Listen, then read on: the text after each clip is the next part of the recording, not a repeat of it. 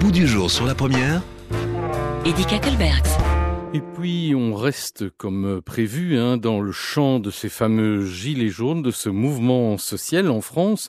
Le début de l'année 2019 marque d'ailleurs un regain de mobilisation pour ce mouvement des gilets jaunes. Et ce samedi dernier, pour leur nouvelle journée d'action nationale, ils étaient près de 90 000 sur l'ensemble du territoire, soit deux fois plus que lors de la dernière édition.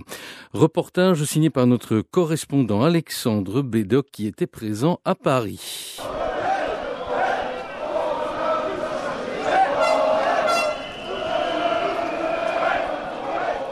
Tout avait commencé en octobre 2018 sur les réseaux sociaux. Ce samedi à Paris, 8000 personnes se sont rassemblées pour l'acte 9 de la mobilisation des Gilets jaunes. Au petit matin, à Gare de l'Est, les premiers groupes arrivent. Déterminés, ils viennent souvent de loin. Yvonne a accroché son gilet à son sac. Elle est conductrice de poids lourd et habite Troyes, une ville située à plus de 150 km de la capitale. Ben, on a pris le train à 8h ce matin, et voilà, on arrive à Paris, on va se rendre à Bercy. Et on est heureux de se retrouver euh, le matin dans le train, c'est la fête, on chante, et on y va euh, pas pour casser du tout, mais pour se faire entendre. Devant le ministère de l'économie et des finances, chacun enfile son gilet. Peu après, la manifestation commence.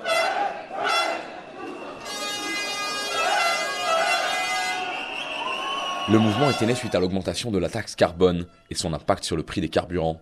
Depuis, le coût de la vie, les limites de la représentation politique, la justice sociale et fiscale se sont invités dans le débat. Le bonnet phrygien de Nadine s'aperçoit de loin dans la foule. Elle est présente depuis le premier jour de la mobilisation. Les revendications sont multiples. Euh, ça va du retraité au salarié. Et en fin de compte, c'est le pouvoir d'achat le plus important. Aujourd'hui, les retraités, on a un pouvoir d'achat qui est moindre parce qu'on paye beaucoup d'impôts. Euh, on paye l'impôt sur l'impôt euh, en ce qui concerne la CSG. Et puis, euh, il y a des augmentations de partout. On fait rien avec 1100 euros aujourd'hui en France. C'est triste à dire, mais dès que vous avez euh, euh, des impôts, vous enlevez les charges, il vous reste rien pour vivre. Son ami Pierre donne de la voix avec son mégaphone. Lui aussi est à la retraite. J'ai une vieille voiture, euh, je peux pas me permettre d'en changer. Euh, j'ai- j'ai- ma retraite n'a pas bougé depuis euh, 10 ans. Euh, Je gagne 6 euros de plus au niveau de la retraite. Mais mes charges, euh, elles ont, elles, augmenté beaucoup. Ce week-end à Paris, les manifestants ont tous les âges. Beaucoup sont venus entre amis, en couple et parfois tout seuls. Thomas, 15 ans, est l'un des plus jeunes participants au cortège. Il vit dans un foyer depuis l'âge de 10 ans. Sa mère n'a plus les moyens de s'occuper de sa famille. On n'est plus que trois, moi, mon petit frère, ma mère. La famille a dû se séparer pour vivre mieux. Parce que quand on est, trop dans la maison, ben, l'argent ça manque, le manger ça manque. Par exemple, quand il y a une sortie, par exemple scolaire, juste 10 euros pour sortir au cinéma avec les, les co- les- les collèges, tu peux pas. T'es là, tes potes ils te demandent pourquoi tu viens pas, bah tu peux que leur dire ouais je suis malade. Bah non, en fait t'as pas d'argent. Par exemple pour Noël, personne n'a eu de cadeau, on a juste, on a le cadeau, c'était le repas. On dit que l'argent fait pas le bonheur, mais parfois franchement euh, on se demande si c'est pas si c'est pas ce qui fait le bonheur parfois. Sa diversité et son caractère auto-organisé donnent au mouvement sa singularité. Il est à la fois inédit et historique pour le pays, comme le souligne Pierre. C'est un mouvement complètement différent des mouvements précédents, c'est-à-dire que ce qu'on appelle les corps intermédiaires ne sont pas là, c'est directement euh, les gens qui, euh, de façon autonome, se sont réappropriés la rue et la revendication. Maintenant, il y a une, une parenté avec euh, le mouvement de 1968 auquel j'ai participé activement, c'est que dans la rue, il y a une, une, euh, une parole qui se libère à nouveau, euh, une rencontre avec des gens extrêmement diverses, d'origines diverses et probablement de pensées politiques diverses, mais qui sont, qui se, sont agglomérés, euh, réunis par un profond sentiment d'injustice que je partage. Pourquoi j'ai mis le gilet jaune. Emmanuel Macron a pris la parole le 10 décembre lors d'une allocution présidentielle. L'augmentation de la prime d'activité, l'annulation de la hausse de la CSG et l'ouverture d'un grand débat national n'ont pas suffi à apaiser le mouvement. Aujourd'hui, euh, le dialogue, on n'y croit pas. On pense que c'est un gain de temps. Alors aujourd'hui, si les gilets jaunes sont encore dehors, c'est justement pour ça, parce qu'on n'est pas dupes. Certaines des mesures annoncées sont même critiquées par les manifestants, comme Julien, travailleur précaire qui rejoint le cortège place de la Bastille. Voilà, quand, quand Macron il dit euh, qu'on va défiscaliser les heures sup, ça veut dire que on va nous dire après bah oui mais il n'y a plus d'argent pour payer la sécu. Enfin, si on veut vraiment rés- résoudre le problème du chômage, la seule, la seule vraie solution c'est de, c'est de, de, de baisser le, le- le- le temps de travail et pour justement le partager entre tous. En 2019, les Français vont payer pour la première fois leur impôt à la source. Plusieurs pancartes dénoncent un matraquage fiscal.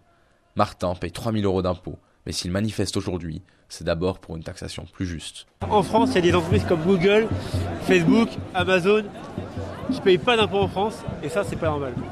Alors qu'ils font des milliards de bénéfices. Pour 2018, ils ont redistribué 57 milliards aux actionnaires. Donc c'est qu'un premier départ.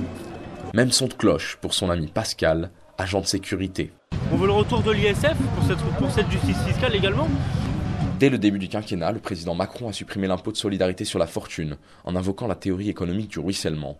Sur la place de la République, Stéphane, 68 ans, n'est pas convaincu. Reagan disait enrichissons-nous, les pauvres seront moins pauvres. Hein. C'était le, mot-clé de Reagan et Thatcher. Mais on sait, que ça ne marche pas. ils l'ont testé, Reagan et Thatcher. Ça ne marche pas. Quand la richesse est déversée sans limite aux plus riches, dans la réalité, ça ne ruisselle pas parce que ça part dans des, dans des réseaux financiers. Ça n'a rien à voir avec l'activité économique. Blandine et Marie sont infirmières à l'hôpital de Champigny. Elles participent au mouvement pour appeler au soutien du service public. Il y avait un slogan tout à l'heure, on disait l'argent euh, de la fraude fiscale pour euh, l'hôpital. L'hôpital public, il n'y a pas assez de monde pour soigner les gens. Ils, en, ils débauchent du monde, c'est-à-dire ils enlèvent des effectifs au fur et à mesure. Il y a de moins en moins et d'infirmières et d'aides-soignants pour soigner, mais de moins en moins d'administratifs, euh, de tout le monde, en fait, toutes les, catégories de personnel des hôpitaux. Tu as des personnes qui commencent à 1200, 1300 euros. En fin de carrière, ils sont toujours à 1500 euros. Mais dans les 40 revendications, il y a plein de trucs sur les services publics. En fait, la plupart des gens avec qui moi j'ai discuté, ils sont pas contre les impôts. En fait, ce qu'ils veulent, c'est surtout euh, pas que les impôts, enfin, ils veulent que les impôts ils servent au service public. Et c'est vrai que moi je peux le dire aussi. Aujourd'hui, les impôts, euh, enfin, quand on voit l'état de l'hôpital aujourd'hui, ben, on peut se poser la question à quoi ils servent. Celui qui cristallise les oppositions, c'est le président Macron. Aujourd'hui, beaucoup demandent sa démission.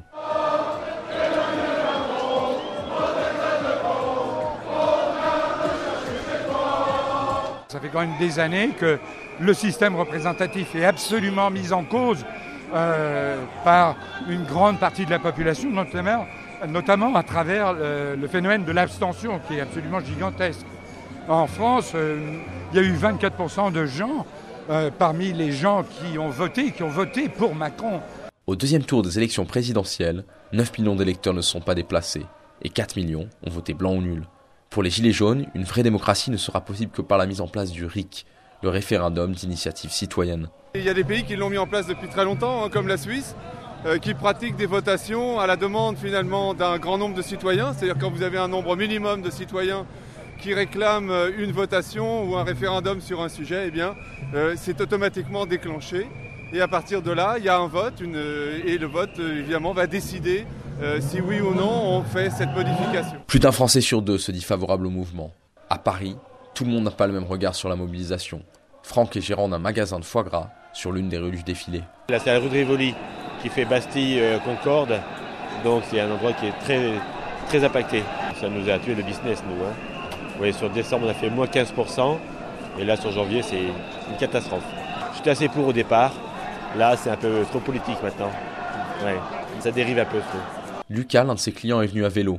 Il est lobbyiste pour le secteur bancaire et tient un autre discours. Bien évidemment que ce mouvement est politique. Quand on voit la France des campagnes, la France des pavillons, venir battre le pavé euh, neuf, euh, neuf week-ends de suite euh, à Paris, alors que les gens sont déjà dans la difficulté, on imagine que ça leur coûte cher, ça leur prend du temps, de l'énergie. Moi, je suis assez admiratif de ces gens qui ont compris que la démocratie, c'était pas que le chèque en blanc signé tous les 5 ans, mais c'est aussi exprimer son avis au fur et à mesure du mandat. Et maintenant, c'est le, gouvernement qui a les cartes en main pour apporter la, la réponse adéquate. À défaut d'une réponse politique, le gouvernement préfère montrer les muscles. 80 000 gendarmes et policiers déployés dans tout le pays, dont 5 000 à Paris. Au pied de l'Arc de Triomphe, des blindés de gendarmerie, des canons à eau, ainsi que de nombreuses colonnes de CRS armées du controversé flashball LBD 40. En deux mois, 1600 personnes ont été blessées en marge des mobilisations. Le ministre de l'Intérieur, Christophe Castaner, avait annoncé que les manifestants seraient responsables des violences. Ces intimidations n'ont pas dissuadé les participants au mouvement. On voit bien que pour le moment, vraiment le gouvernement est complètement bloqué sur une réponse sécuritaire, ou seul contre la répression des Gilets jaunes, la répression du peuple, mais c'est pas possible. On voit bien que ça tient pas. Parce que si ça tenait, on aurait disparu, on serait rentré chez nous et on aurait abandonné. Mais on rentre pas chez nous et on vient toujours plus nombreux. Donc il va bien falloir à un moment donné que cette réponse politique vienne. La manifestation de Paris a été déclarée en préfecture. Les Gilets jaunes ont également organisé un service d'ordre composé de volontaires. À 15h, à l'arrivée du cortège sur la place de l'Étoile, très peu de violences sont à déplorer. En doublant leur nombre, ils semblent avoir réussi leur pari. L'acte 9 marque la maturation du mouvement et son inscription dans la durée. À quelques jours de l'ouverture du débat national annoncé par Emmanuel Macron, les Gilets jaunes montrent qu'il en faudra davantage pour satisfaire leurs revendications. À Paris, Alexandre Bedoff pour la FTBF.